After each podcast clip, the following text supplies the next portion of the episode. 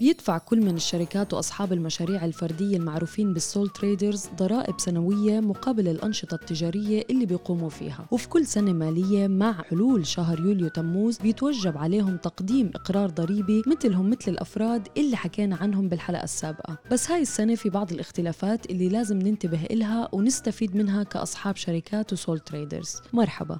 معكم مرام إسماعيل من بودكاست لنحكي عن المال. واليوم رح يقدم المحلل الاقتصادي عبد الله عبد الله نصائح عملية لتقديم إقرار ضريبي صحيح بالإضافة إلى بعض النصائح للاستفادة من الإعفاءات الضريبية اللي بتقدمها الحكومة كاستجابة لتفشي وباء كورونا وتأثيره على الاقتصاد في البلاد. بس خليني أذكركم إنه كل اللي بنقال بهالحلقة هو على سبيل المعلومات العامة فقط وليس نصيحة خاصة. حان الوقت للتقدم بالإقرار الضريبي بالفترة الواقعة من بين بين 1 تموز يوليو إلى 31 تشرين الأول أكتوبر. وهي بتغطي السنة المالية السابقة الممتدة بين 1 تموز ل 30 يونيو. وعبد الله بين ال Job Keeper وال asset write off وال cash flow boost يعني يمكن تعقدت شوي عملية تقديم الضريبة على أصحاب الأعمال. ولا شو رأيك؟ صحيح مرام هي بالاساس بالتقديم الضريبي مش مسألة سهلة لأنه بيدخل فيها كثير حسابات وبتفرق كثير بين الشركات الكبيرة والشركات الصغيرة والتاجر المنفرد اللي هن بيقولوا لهم sole trader طب عبد الله بنسمع بعالم المصالح التجارية عبارة ال BAS أو ال business activity statement شو هاي ال statement بالضبط؟ مرام هي ال BAS هي تقارير اللي بنقدمها لمكتب الضريبه منها بيتقدم فصليا ومنها بيتقدم كل سنة وهلأ بنفصلهم بعد شوي. صحيح يعني بأولهم عبد الله بتصور هو إقرار ال GST اللي هو من ضمن ال BAS statement activity واللي بتحصي قديش المصلحة التجارية حصلت ضريبة على المبيعات وقديش دفعت ضريبة على المشتريات.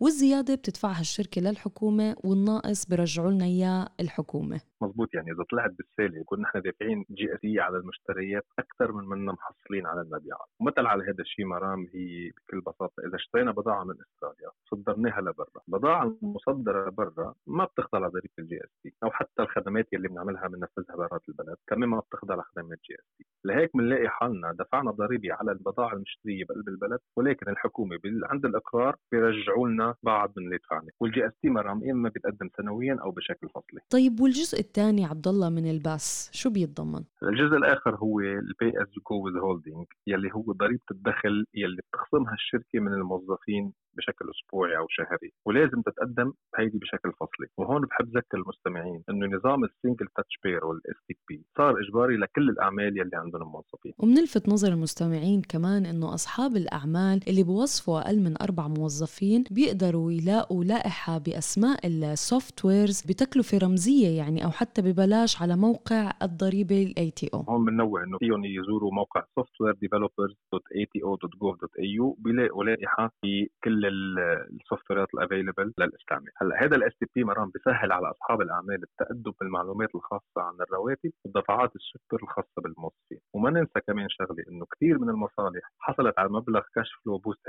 السنة كمساعده من الحكومة مقابل ضرائب الدخل يلي خصموها من الموظفين هون عبر ال pay as you go وهيدي بتدخل بحسابات الضريبية بطبيعة الحال. ثالث جزء من ال BAS الفصليه عبد الله بتتضمن ال pay as you go instalment واللي هي دفعات مقدمة عن ضريبة الدخل الخاصة بالمصالح التجارية. بال pay as you go instalment بيشوف مكتب الضريبة قديش دفعنا ضريبة دخل عن الشركة أو المصلحة هذيك السنة. بندفع له مقدمة عن السنة الحالية كل فصل يعني بقسموا مبلغ السنة الماضية على أربع دفعات. هلأ بآخر السنة وقت بنتقدم بالإقرار الضريبي اللي بيشمل المداخيل الكاملة والمصاريف والأرباح السنوية الصافية تبع الشركة أو المصلحة ببين معنا قديش مبلغ ال tax المفترض ندفعه. يا بيرجع لنا فلوس يعني إذا كنا دافعين أكثر خلال السنة مقسطينهم أو بندفع الفرق إذا كنا دافعين أقل. يعني إذا بدنا نلخص ال BAS مرام هن أربع شغلات أساسية.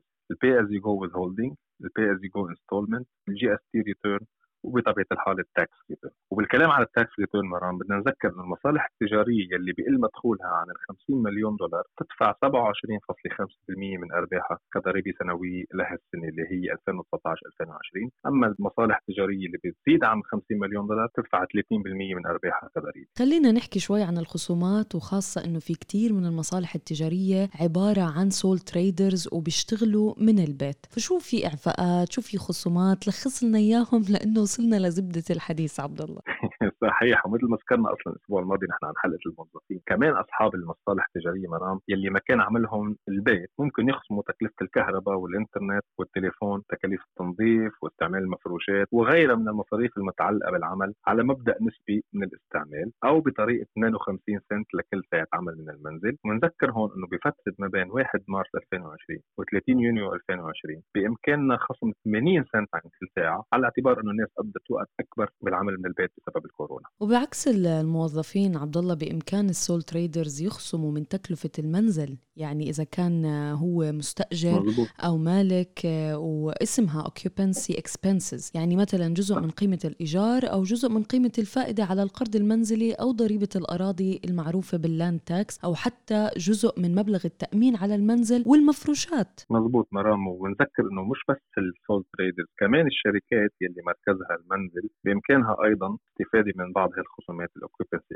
expenses ولكن في شروط أكثر ممكن نحن نستشير ال tax accountant أو ال tax agent تبعنا ويشرح لنا ومن الخصومات الثانية اللي ممكن توفر علينا الضريبة عبد الله هي ال asset write off يعني أنا مش فاهمة هي هل نخصم من شيء اشتريناه نخصم ثمنه أو بتقل قيمته مع الوقت؟ please اشرح لنا إياها. يعني أو لا مرام هي بنخصم شيء اشتريناه بس خلينا نوضحها. أي شيء نحن بنشتريه اليوم وبنستعمله بعملية الإنتاج مثل سيارة أو يوت أو أي آلة للصناعة مثلا كمبيوتر طابعه أو أي شيء ما بيكون جزء من العمليات التجارية يعني البيع والشراء يعني ما بنشتري لنرجع نبيعه يعتبر بالشركات اليوم من الأصول الاسيتس هلأ بقوانين المحاسبة العامة مرام هاي الأصول بتخسر قيمتها بشكل سنوي بسبب الاستعمال يعني مثل السيارة اليوم.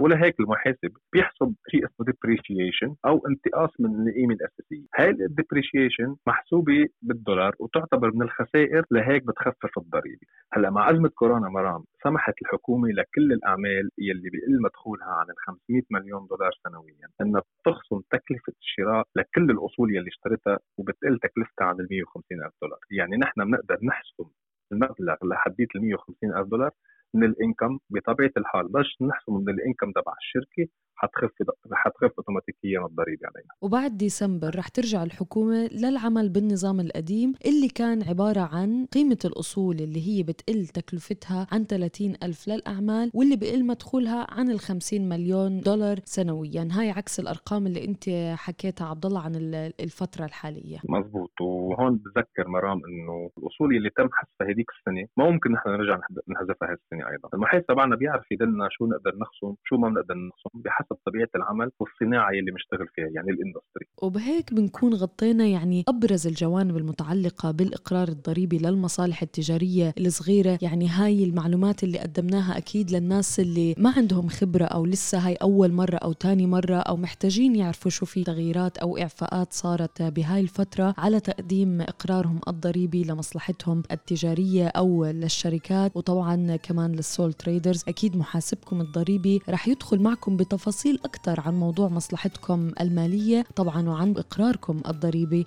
خليكم معنا بالأسابيع الجاية لنحكي لكم عن أبرز المتغيرات المالية اللي رح تصير معنا بالسنة المالية الجديدة.